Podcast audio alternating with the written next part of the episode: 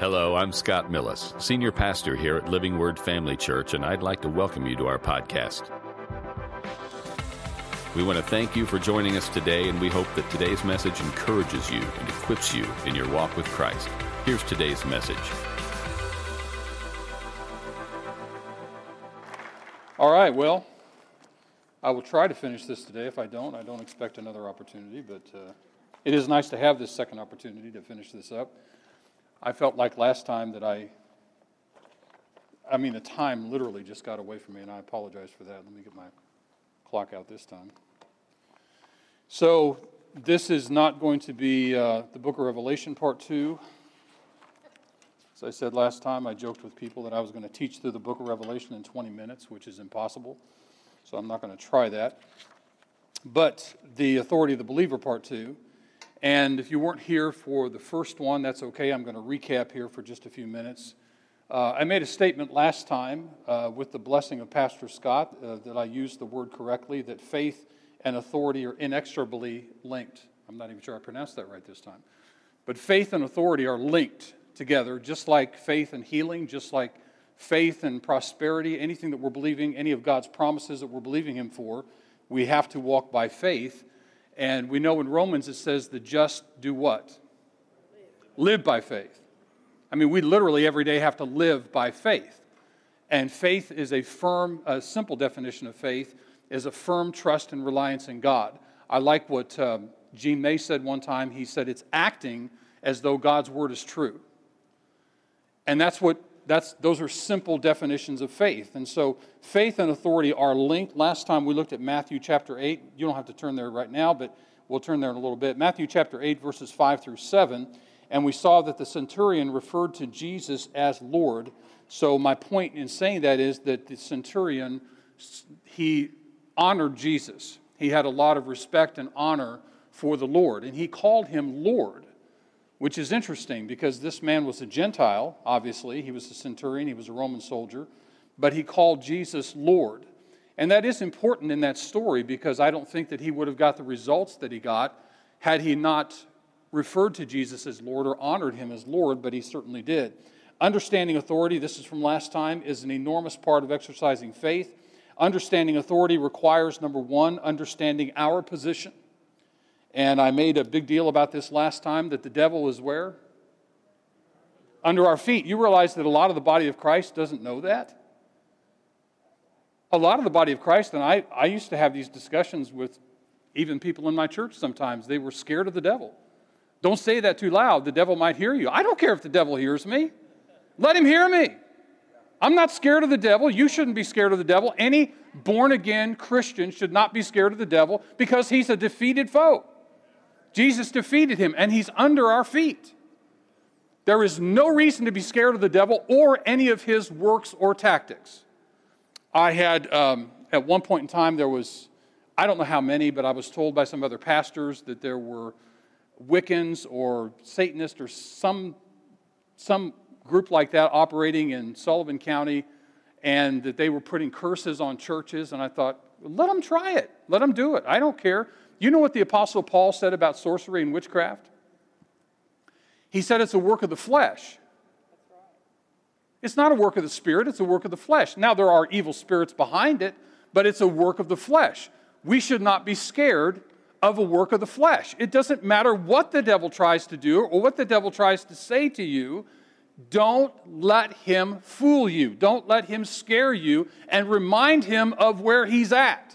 He is under your feet. He has no authority in your life except the authority that you allow him to have. That's the only authority. Adam and Eve did not have to be deceived. I've, I've made this statement. I think I heard Kent Hovind make this statement, that Adam was the smartest man that ever lived on the face of the earth because he came straight from the hand of God, and he, as we assume, and I think it's a right assumption, that he used the full capacity of his brain.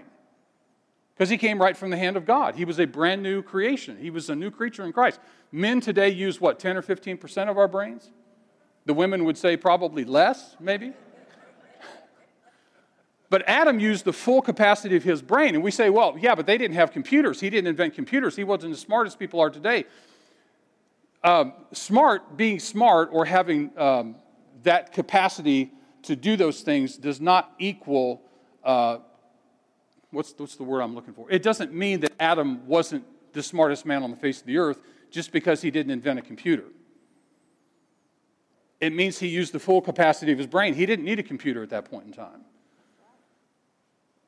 But the devil was able to deceive the smartest man and the smartest woman on the face of the earth.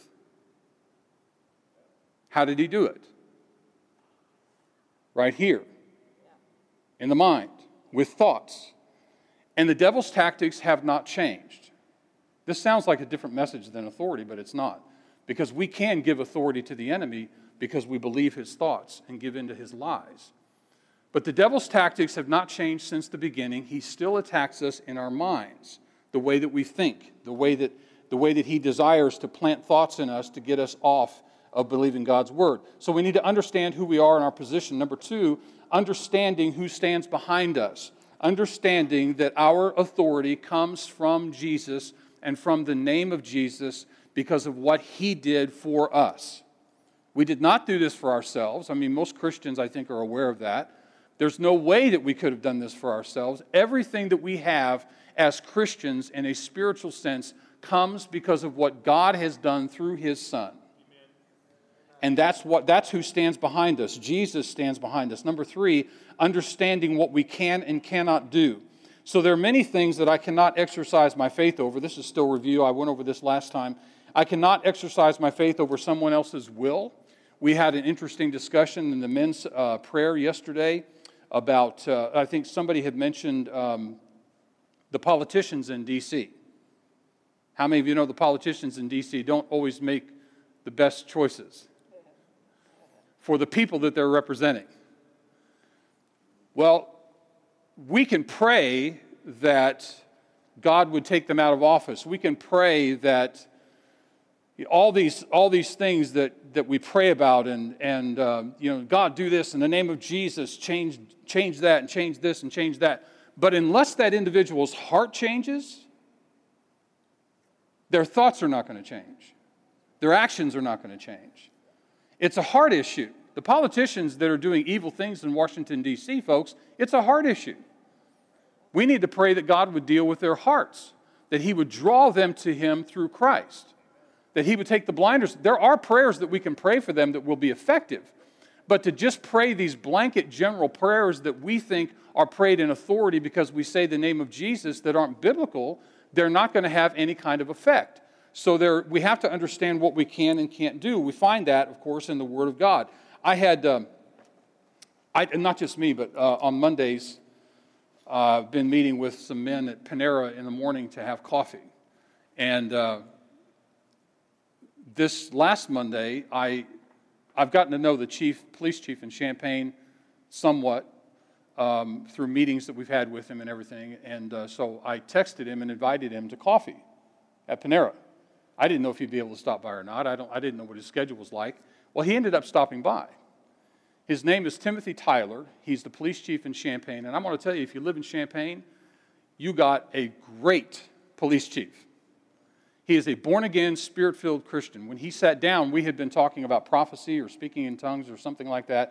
And I said, uh, Chief Tyler, I said, I hope you're not offended by us talking about this. He said, no, it doesn't offend me. He said, I pray in tongues every day. He's a born-again, spirit-filled Christian, and he is very bold about his faith. But the one thing that you'll see about him very quickly if you listen to him talk is that he, at heart, is an evangelist. I mean, through and through. He even said during our discussion, he said, I, I will introduce Jesus to people, and I want them to say the sinner's prayer, but once they do, he said, I leave them. He said, I let other people pick up from there. He said, that's all I'm interested in is people getting saved. I want people to get saved, and then I pray that God will bring somebody on their, in their, on their path or in their path, and that they will disciple them and that they'll get in a good church. But he said, I'm all about salvation. That's what he does. And so he knows what his lane is. He knows where his gifts and abilities flow. And I'm almost the opposite of Chief Tyler. I, it's not that I can't present the gospel to somebody. It's not that I don't want people to get saved. I do. I want to see the kingdom of God grow, but I'm more about discipleship. I could sit with somebody for hours and talk about the Word of God. I mean, literally hours. And just go through the Word of God and go through doctrine and go through theology and just talk and talk and talk about those things. Whereas with Chief Tyler, he'd probably be, oh, I got to get going. He'd be bored to tears because that's not his thing. And one of the things that I found in pastoral ministry is there are a lot of Christians who don't want to stay in their lane. And when I say stay in their lane, I mean the things that God has put in them and gifted them to do for the body of Christ, to bless the body of Christ, to build the body of Christ. If we will each find that place and do the work that God has called us to do, each part doing its share, it says in Ephesians, causes growth in the body. What's going to cause growth in this local body, according to Ephesians? Each of us doing our share, doing the thing that God has called us to do, and staying in that lane. Listen, if I tried to play piano for you guys in worship, it would not be pleasant. And I don't know if any of you have ever seen praise and worship rehearsals, either on Sunday mornings or the ones we do on Thursdays. Cheryl is amazing. I know she's my sister-in-law. I'm not trying to put her too high on a pedestal here, but I'm telling you what, how she can listen to five or six vocalists and say, Courtney, are you singing? You're singing melody. You should be singing such and such, and here's the notes. And I go, what? How could you even tell that? I mean, I do the production sound for the for the live stream when I'm not usually when I'm not playing drums, and I can mix the vocals, but I can't tell who's singing harmony and who's singing melody. She can tell. She's got the ear for that, and she can play the notes they're supposed. And I'm just that that amazes me. We've got amazing musicians and singers up here. I'm a fifty-eight-year-old drummer. I'm just blessed that they allow me to play with them. Okay? But we've got some amazing musicians up here. So, but if everybody stays in their lane and does what God has gifted them to do, it works. And it's the same way in the body of Christ. So we need to know, we need to understand what we can and can't do. The centurion understood all these things concerning uh, authority, and therefore he had faith that Jesus could heal his servant with a word. Understanding our authority is the key to faith, and, and faith is a uh, key to understanding authority. Oftentimes we hear Christians attempting to exercise authority in areas, like I said, over which they do not have authority. I told you about the Chief uh, Chief Tyler story, and what I appreciated about him too was he is a he said, I'm a rules and policy person. I like rules and I like policies. I, he could he could probably study and write policies all day long. He's a colonel in the Army Reserve, as well as being the police chief in Champaign. And he said, as Christians, this is our policy book. This is our rule book. I know that our culture doesn't like the word rules, but we have rules. Everything we need to know to be a success in this life as a child of God comes from this. That's why we need to study it, know it, and walk in it. And I liked what he said about, I lost a page out of my Bible. How about that?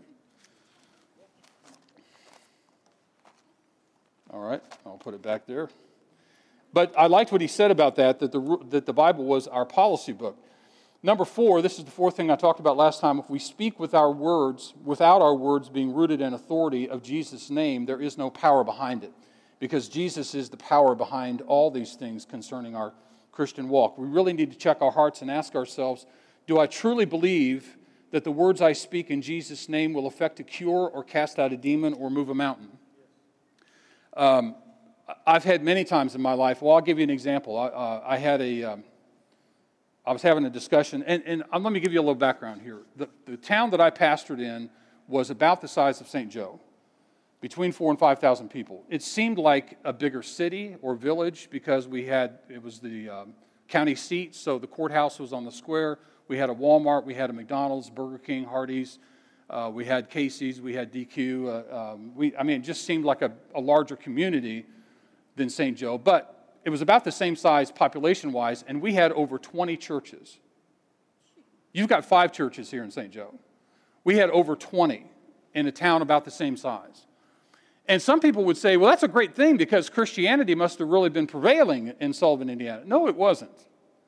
I, as a pastor there, I, I loved all the other pastors, got along with them fine. We had a large clergy association, obviously. I think in the county, a county of about twenty-five thousand, fifteen to twenty thousand people, there were over seventy-two churches in the county, and mostly Methodists. I mean, John Wesley must have spent a lot of time there. So we had a lot of churches, a lot of pastors. Any clergy meeting that we had, there there'd probably be fifteen or twenty clergy there. Here in Saint Joe, you might have four or five. So I got along with all of them well. We had a lot of great discussions, uh, a lot of good times with a lot of the other pastors. But I was having lunch with two pastors. I won't mention the denomination because I'm, I'm not here to bash any denominations. These were, most of the clergy were really good people, born-again people, loved the Lord, as did these two gentlemen. And so I had had my gallbladder out earlier that year, and uh, we one of them, we were talking about healing and the gifts of the Spirit, of course. Seems like all the pastors wanted to talk about that with me, or I wanted to talk about it with them. I always tried to start conversations about that. And so uh, I told them that I'd had my gallbladder out, and one of the pastors said to me, "See, God used the doctors to heal you." And his name was Don. I said, "Don, I wasn't healed. I lost an organ. If I were healed, I'd still have the organ, and it would be functioning properly." Now, I'm thankful for the doctors. Don't misunderstand. But I was very honest with him, and I said, "Look, here's the truth of the matter. I was not trusting and believing God for healing. I was not speaking that over my body as I should have. I was trusting what the doctors could do because I knew that it was a simple outpatient surgery and I'd be out the same day," which I, I think I was out the same day. I didn't I didn't spend the night there. And I said, but there was no there was no real faith involved in this other than knowing that the doctors could do what they do and do it well and that I wouldn't have the pain anymore. But but God didn't heal. I mean, the doctors helped, and I'm thankful for that, but I wasn't healed because I lost an organ. I've lost my appendix too. I've lost two organs out of my body that were not healed. So this same pastor said to me about the gifts of the Spirit, he said, and, and healing, he said, "You know, I believe God can do those things." He said, "I don't have a problem with the gifts of the Spirit." He said, "But how come these things don't happen in my church?" And I said, "Do you really want me to answer that?" And he said, "Yes." And I said, "Do you ever teach on it? And do you exhort your people to step out in it? Because where there's no teaching, there's no faith. Where there's no faith, there's no expectation." And he sat there real quiet and looked at me and said, "Huh." And he was about getting ready to retire, so I don't know that it necessarily made a change in his church or, you know, but hopefully it spoke to his heart.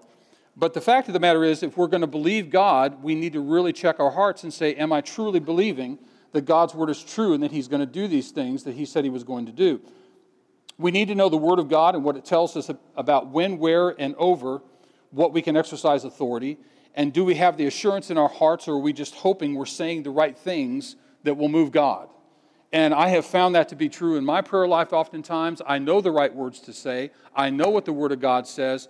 But I have to really check my heart and say, am I believing it in here? And the heart in, in Scripture is, is, I mean, there's a real heart that pumps, but the heart I'm talking about is the figurative heart.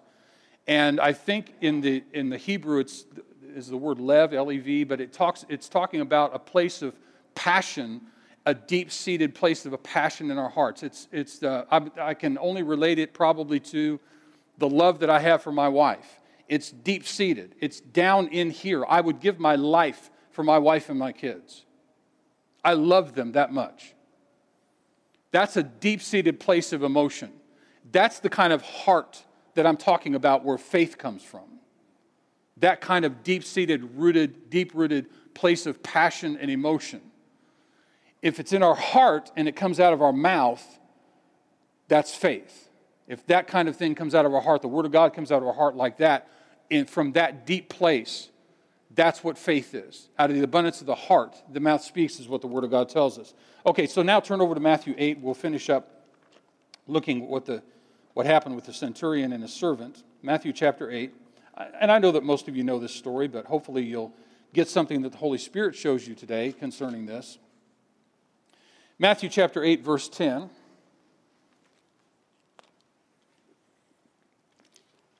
So I'm picking up here where I left off that Wednesday night that I taught on this. It says, when Jesus heard it, this this was the statement that, that the centurion made about, look, all you have to do is speak a word, and my servant will be healed. Because I'm a man under authority, I understand authority, and I know that you're un, you're a man of authority, so all you have to do is speak a word. He said, when Jesus heard it, he marveled and said to those who followed, assuredly I say to you, I have not found such great faith, not even in Israel. That's quite a slam against Israel, isn't it? I mean, these were God's people. These were God's covenant people. And he said, I haven't found this kind of faith even in Israel. I mean, how sad is that? And then he goes on to say, and I say to you that many will come from east and west and sit down with Abraham, Isaac, and Jacob in the kingdom of heaven. And I believe, I haven't read many commenta- commentaries on this, so this is off the top of my head. I think what he's talking about here is the fact that there's going to be a lot of Gentiles, people from the east and west, people other than Israelites, come and sit down with Abraham, Isaac, and Jacob. They're going to be in the kingdom of heaven. But then he goes on to say, but the sons of the kingdom, who are the sons of the kingdom in this context that he's talking about? Would be the Israelites. But the sons of the kingdom will be cast out into outer darkness. There will be weeping and gnashing of teeth. Folks, that's hell. So he, what he's telling these Israelites, these Jews, is I haven't seen such great faith in all of Israel, and there's going to be people come from the east and the west who are not Israelites that are going to sit down with Abraham, Isaac, and Jacob. They're going to be accepted. They're going to be in the kingdom of God. But yet the sons of the kingdom, the Israelites, are going to experience weeping and gnashing of teeth. This is a very, very sad commentary, but very true concerning what was going on in Israel at that time. Then Jesus said to the centurion, go your way, and as you have believed, so let it be done for you. And his servant was healed that same hour. Those words, as you have believed, are extremely important in the context of this story. How many times in Jesus' ministry did he say, be it unto you as you believed, or, or your faith has made you whole, uh, indicating that the person's faith can make them whole? I believe this, that there's many ways that somebody can be healed, biblically. I've, I've said this before uh, to my congregation back when I pastored, that God has all of his bases covered. He can heal us through a working of miracles that has nothing to do with our faith, just like the man at the pool of Bethesda didn't know who Jesus was. We can be healed through our faith because we have such faith built up in our hearts that we're believing God, trusting God, speaking God's word, and we're healed because of our faith, just like the woman with the flow of blood that came to him and said, if I can just touch the hem of his garment, and he said, go your way, your faith, your faith made you whole. Or it can be uh, my faith, laying hands on someone, speaking the word of God over them, lay hands on the sick, and they might recover.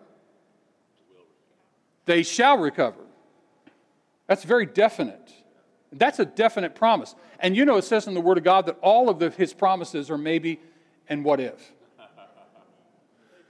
All of his promises are yes and amen, but there's also something else in that verse that we miss. Yes, and in him... amen. So his promises are yes. That's the first thing we should grab a hold of. And in him, so be it. It's done. It's finished. They're, they're not only yes, they're finished. In him, they're finished. So if we can get to that place in our spiritual life where we believe that and we walk in that, think about what God can do in us and through us. My gosh. I mean, the body of Christ should be a force in this world because of the authority and the, and the, and the power that we've been given. We have the power to be witnesses, born again, not just born again, but full of the Holy Ghost Christians, filled with the Spirit of God, the third person of the Godhead residing in us that causes us to be a witness. I, I, I'm always just amazed by the story of Peter and John at the, at the gate where the man's begging for alms. And they say, we don't have gold and silver, but what we have, we give to you. He said, what we have, we give to you. What did they have? They had power. Are we any different than Peter and John? Now, a denominational person, again, not, not trying to condemn, put down denominations, but I grew up in a denomination that, that were, that were cessationist by and large. But they would say those things passed away and we, we don't have the same power that the disciples had today. But yet in Matthew twenty-eight, one of the uh, Great Commissions, one of the versions of the Great Commission, Jesus said, go into all the world, make disciples of all nations, teaching them all the things that I commanded you. All the things that I commanded you. You know that he told the twelve to go out and heal the lepers and raise the dead? Are we teaching people that today? I'm talking about the church at large. I know here we believe in healing.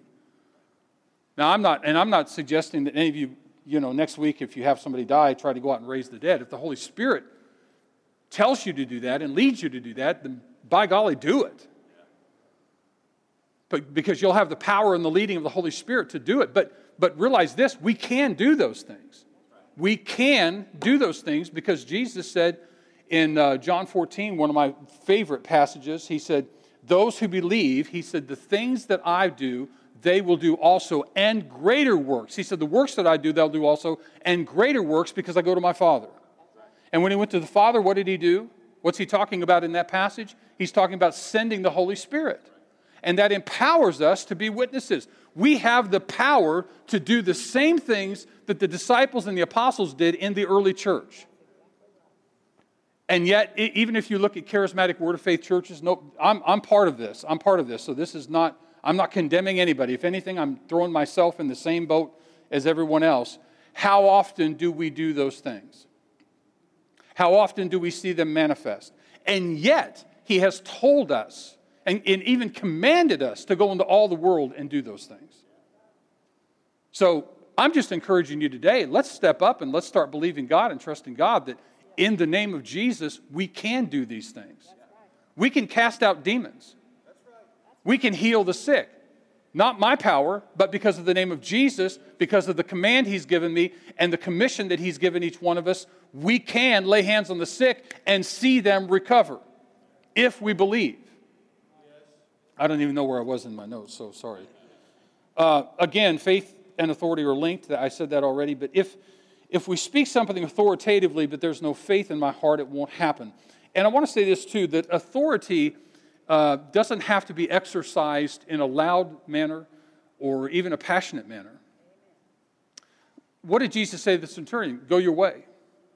Because of, it's, it's done because of what you, what you believe in your heart.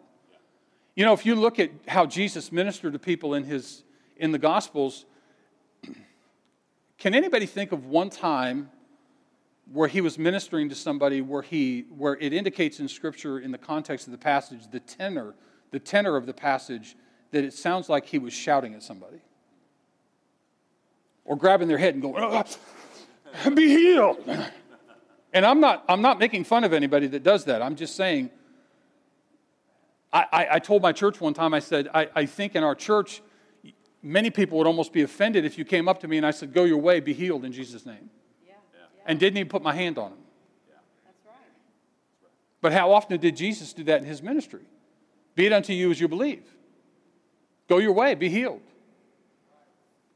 It's, it's not about how loud we shout. It's not about how worked up we get and, you know, how much we, you know, do a little dance or, or whatever. Those things are insignificant when it comes to believing in our heart. Down in that deep place of passion and emotion, what God has told us, and then exercising the faith that comes out of our mouth to affect the situation. That's what counts. Now, passion, there's nothing wrong with passion, because I've got passion inside of me right now about this message. And I'm probably talking some, a little bit louder than you've heard me talk. If you've talked to me face to face, you know, well, this is really unlike Jeff. Well, it's it's just that that thing inside of me coming out. So nothing wrong with that. There's nothing wrong with running and dancing in church. I'm not, I'm not putting any of that down. I'm not saying there's anything wrong with that. I'm just saying those things alone do not produce results. It's the name of Jesus spoken from this place of passion in our hearts and belief out of our mouth that will affect a cure. That's what causes things to change. That's what causes mountains to move. Amen? Okay. So if I have faith in my heart, but doubt that I have authority to speak to something, nothing is going to happen. A person can have faith that God heals, but not understand the authority they have been given over sickness and disease and over all the works of the enemy. And I told you the story I had with these two pastors, and I've heard other pastors say the same thing. I don't have a problem with the, the spiritual gifts and speaking in tongues. Um, I don't want to... Uh, never mind. I just had a check in my heart. I'm not going to go there. I'm not going to say that. Ask me privately, I might tell you. Um, but I've had I've had pastors say that, and my my my initial response in my heart is, but they don't really want it. Because if they really want it, they would study it, they would preach it and teach it, and they would encourage people to do it if they really want to see it happen. Because as I said before, if there's no faith, there's no expectation. If there's no expectation, there's not going to be a manifestation. So we have to believe and uh, believe that God, God's word is true and that we can actually do these things that he told us to do. Luke chapter ten. Turn there with me if you would. Luke ten.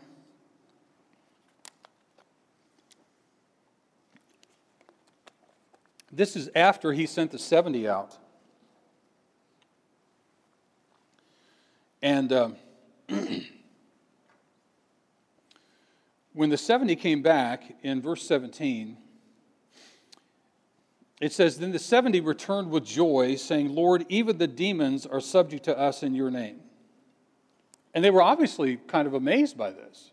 Wow, even the demons are subject to us in your name. How many, how many here, and I'm not trying to embarrass anybody or embarrass those who don't raise their hand, but how many have ever cast a demon out of somebody? One, two, three, four. Four, four people. That's pretty good, actually. I didn't really expect that many hands, but um, I've cast demons. I, I know that I, I have done that a couple of times, but I've had opportunities to do that quite often. And I don't think that demons are hard to recognize, somebody who's demon-possessed. Um, I've actually had somebody ask me before, well, I, let me tell you this story. I, I was um, I was pretty new in the ministry. Uh, we were living on Main Street in Sullivan, which was probably the first two years we were there. And then we moved into the house that we had for the rest of the time I was there. But anyway, so it was pretty early on because we were living in that house. And I had a woman who, I think she was on my board at the time, and, and this was when we were having elections for board members, which I did away with about four or five years in, into my pastorate there. We kind of came to a crossroads, and I told my board, I said, I'm not the pastor of this church because I don't even choose leadership. And I knew that going into it, but I, I was trying I was trying to do what Brother Hagin said, don't change everything too quickly. But I knew that that was going to have to change in order for me to stay there and actually become the pastor of the church. And so anyway, we changed the bylaws down the road. But so it was before that change, and it was pretty early on. And this woman who had a key to the church, uh, who was one of my board members, was there in the lobby of the church with her, her grandson, and she said, I think my grandson has a demon. Can you get up to the church? And I'm going, okay. So I wasn't very far from the church. I drove down there, and when I walked in the door to the lobby, I saw, and this grandson was nineteen maybe, nineteen, twenty years old. I mean, he was he was a, he was an adult laying on the floor in a fetal position, and Grandma and this other overly spiritual woman were praying in tongues over this young man, you know, trying to cast a demon out of him. And I looked at this situation and went, I don't think he has a demon. And I and I kicked him on the shoulder. I didn't kick him real hard, but I got his attention. I didn't put a bruises or anything. I don't want you to think I'm a mean person, but I kind of kicked him on the shoulder. I said, hey, I said, get up. And I grabbed his arm and stood him up. I said, stand up like a man. And I said, you and I are going to go in my office and talk. And so we went into my office and shut the door. Well, Grandma didn't like that. No. Because she thought he needed a demon cast out of him. And we sat and talked for quite a while. And he had some, he had a couple of issues in his life that were not hard to overcome in Jesus and, and by the Spirit of God. I mean, we talked about those things. And at one point, the conversation, we're just having a conversation about some of these things that are bothering him. And he said, so you don't think I have demons? Well, if you have to ask me if you have demons, you don't have a demon. That's my opinion. I think it's a pretty solid opinion. So I've encountered those types of situations. And by the way, Grandma kept opening the doors. Everything okay in here? I said, I said, yes, Norma, everything's fine. We'll be out in just a little bit. But I encouraged him to stop, stop uh, mooching off his grandmother and get a job. Grow up and get a job. And throw away these things in your life that are causing problems. Throw them in the trash, you know, and all this stuff. So we had a good talk, and I, and he actually ended up taking over his grandpa and grandma's business down the road and became involved in a church. And so I don't know if it was my conversation with him that did that, but I think it was, I mean, it was the Spirit of God working in his life. But uh, but, but I've also encountered people that I know had a demon. And usually in our culture today, I don't think we encounter a lot of people just out here on the street that are demon-possessed. because typically the police will take them to the fifth floor of mercy or put them in a mental institution somewhere. I mean, we if you go to a prison in the, uh, um, what they call it down at Carlisle, the uh, where people are locked up twenty-three and a half hours out of the day because of the issues and the problems that they have. You go into a place like that, you'll see a lot of demons in there. I mean, they throw feces out the, the, the door and at the guards and stuff. I mean, I, we had a guard in our church that just retired from the prison down at Carlisle, Indiana. He used to tell me those stories all the time. There's a lot of demon-possessed people in there. But that's what happens to a lot of demon-possessed people in our culture. They get locked up. But when I was a police officer, there was a there was a black gentleman in uh, Champaign. His name was Henry something. I can't remember his last name. I can still picture his face. And Henry got kicked out of the McKinley Foundation uh, winter shelter. The winter shelter in Champaign was a place where uh, they would keep people overnights during the wintertime, um, and it was full all the time. And Henry would get in fights and provoke people there, so he ended up getting kicked out of the winter shelter. So he's out on the street in the wintertime. Well, Henry needed a place to sleep and some meals, and so he would try to go to jail so that he could have three hots and a cot. And so one time, I'll give you an example, there used to be a White Hen Pantry at sixth and Green. Anybody remember that? Well, Henry went in there and took a ham out of the refrigerator section and went out on the front steps of White Hen Pantry, sat down and opened it up and started eating it. And he knew the police were going to get called, so we got called, and we said, Henry, what are you doing? Oh, I'm just, and he would talk like this, real fast and mumbly, like, you know, like this. And couldn't hardly understand what he was saying. I said, Henry, come on. Going to jail. Oh, good, good, good, good. And he'd stand up, put his hands behind his back, because he wanted to go to jail, because he'd get three hots on the cot.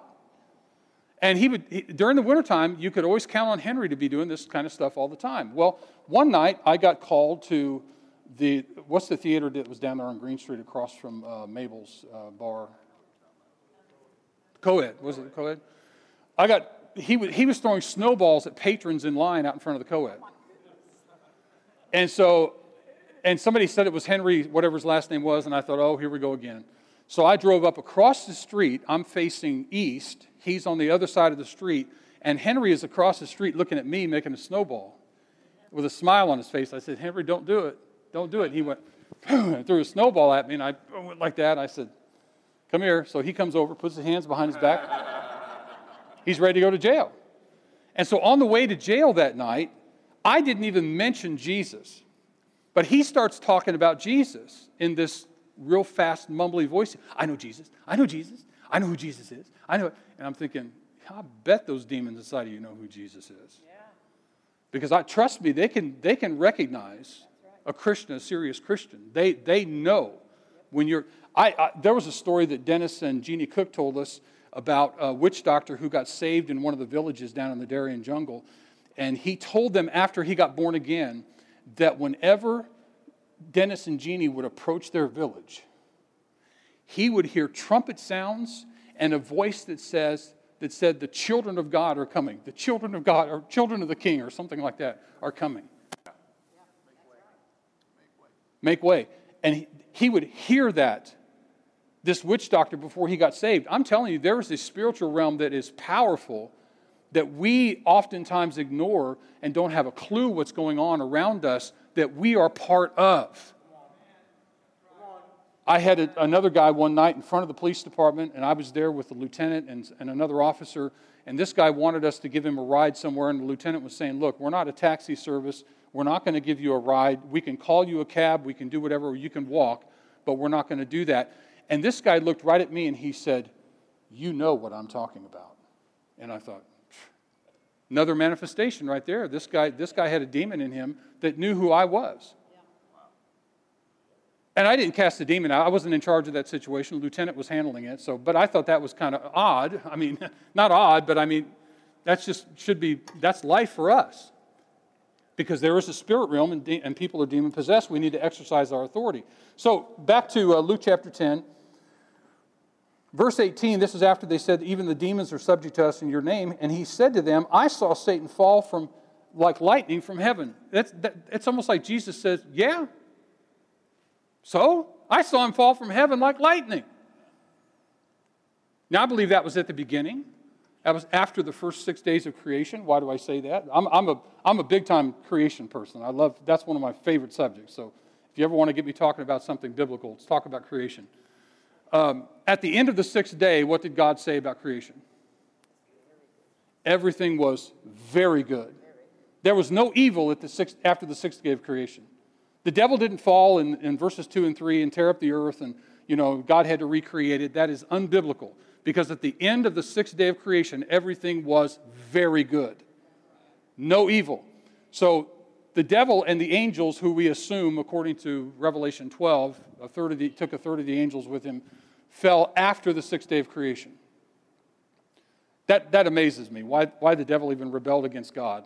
But when that happened, Jesus is saying, I saw him fall from heaven like lightning. Now, now understand this, Jesus is observing that. I think it was God the Father that said, you're out of here. You and all these ones that want to follow you, you're gone. Boom. Just like that, just like lightning. That's our God. That's the one we serve. Jesus saw that happen. And so for him, it was like, yeah, the demons are subject to you, to you in my name, because they know me, and they know what's going to happen to them one day. So verse nineteen, he says, behold, I give you authority. Now, this is before the cross. This is not a post-cross theology. This is a pre-cross theology. He gave them authority before the cross. How can he do that? Because I thought everything... I thought everything came back to the blood of Jesus. The blood of Jesus hadn't been shed yet. But yet he gave them authority before he went to the cross. Because authority was his to give. The kingdom of heaven came to earth when Jesus came, because wherever the king is, that's where the kingdom is. And authority was his to give even before the cross. He said, I give you authority to trample on serpents and scorpions. Those are, I think those are demonic forces, and over all the power of the enemy, and nothing shall by any means hurt you. That's quite a promise. I mean, do you consider that a promise? Some people might call it a command. I think it's a promise. This is what, I'm giving you this. And he didn't just give it to the seventy. Those weren't the apostles of the Lamb. Those weren't the twelve. This was seventy people. We don't even know who they were. seventy random people. He gave them authority to trample on serpents and scorpions and over all the power of the enemy. We have that same power and authority today. And yet the enemy still attacks us. The enemy still beats us up. Listen, and I'm not saying that I don't wrestle with, with the devil and his thoughts and that I don't wrestle with things in my life, because I'm like any of you. I do. But I need to be reminded of this also when those things come. He's under my feet. He can't give me any thought that I don't want. And I don't want any of his thoughts. Because why did the, why does the devil come? He comes, he does not come, Scripture says, except to do what? Steal, kill, and destroy. So why on earth would I listen to anybody who wants to steal from me, kill me, or destroy me? But Jesus came that we might have life and life more abundantly. That's the contrast of what we're talking about here in the spiritual realm. Uh, just a couple more scriptures and I'll, and I'll be done. James chapter one. So if there isn't truly faith in our hearts, then what we think or say we're believing will not come to pass. And I want to show you this in James chapter one. This is, this is a fascinating, very, in my opinion, very hard-hitting verse, very hard-hitting passage. At least in my life. I, I, I would assume that it would be to any serious Christian. James chapter one. Most of you probably already know where I'm going. James chapter one, verse five. Now this is after... He, well, let me start in verse two. He says, my brethren, count it all joy when you fall into various trials. Oh, boy. Oh. How many of you count it joy when you fall into various trials? We've had our power off how many days now? Three, four days? We've had power off, and thanks to Jeff Berkey, my brother-in-law, we have a generator, so we can at least keep our refrigerator and freezer going and have a fan going in the house. But in our culture, that's a trial. That's not a trial in Africa. They're not worried about generators and having power, you know, out on the plain in Africa, you know. Uh, if their cow gets sick and it's the only cow they have, that might be a trial. But our trials are a lot different than other people's trials in the world. You know, first world, first world problems and second world problems and third world problems are very distinctively different.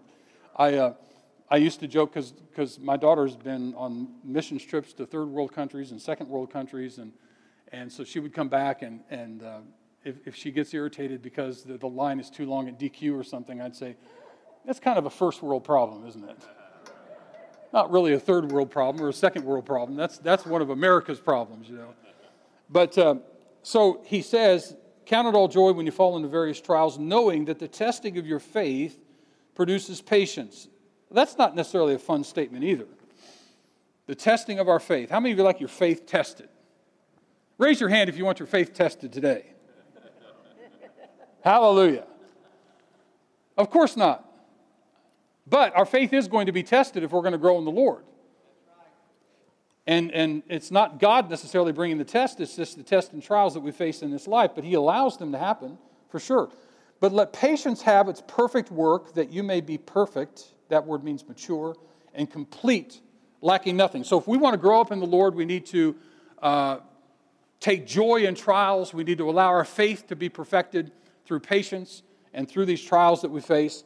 Now, verse five says, if any of you lacks wisdom, let him ask of God, who gives all to all liberally and without reproach, and it will be given to him. That word reproach means that God doesn't hold things against us. So, no matter what I did yesterday, no matter what I did the day before, or last year, or the year before that, all the bad things that I've done, if I've gone to the throne of grace and received forgiveness from God, I am cleansed from all unrighteousness. Amen? Isn't that a great promise? And I received that by faith. The devil wants me to think, no, he's not going to forgive you for that. But the Word of God says, yes, he will.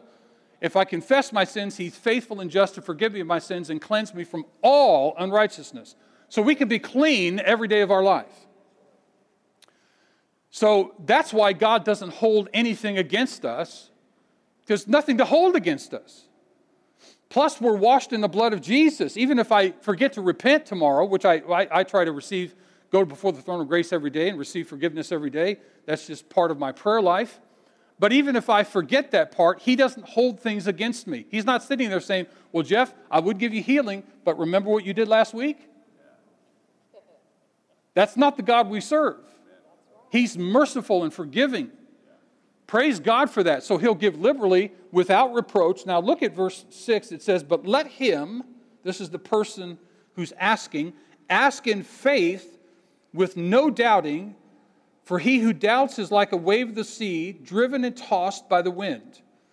For let not that man, the one who doubts, suppose that he will receive anything from the Lord.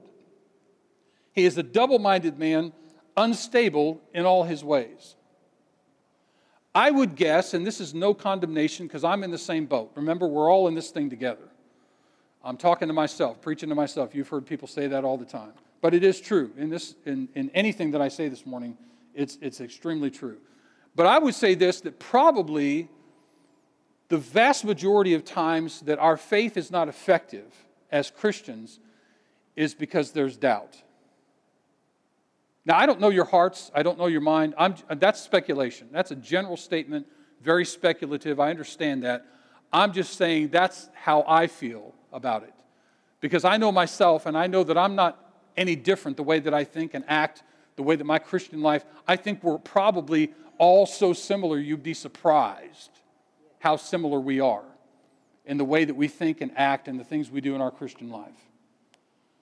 And I would say that for me, it probably comes back to doubt, because I'm not truly believing what God said, and I'm not enacting it through, through out of my mouth from a place in my heart that is truly full of faith.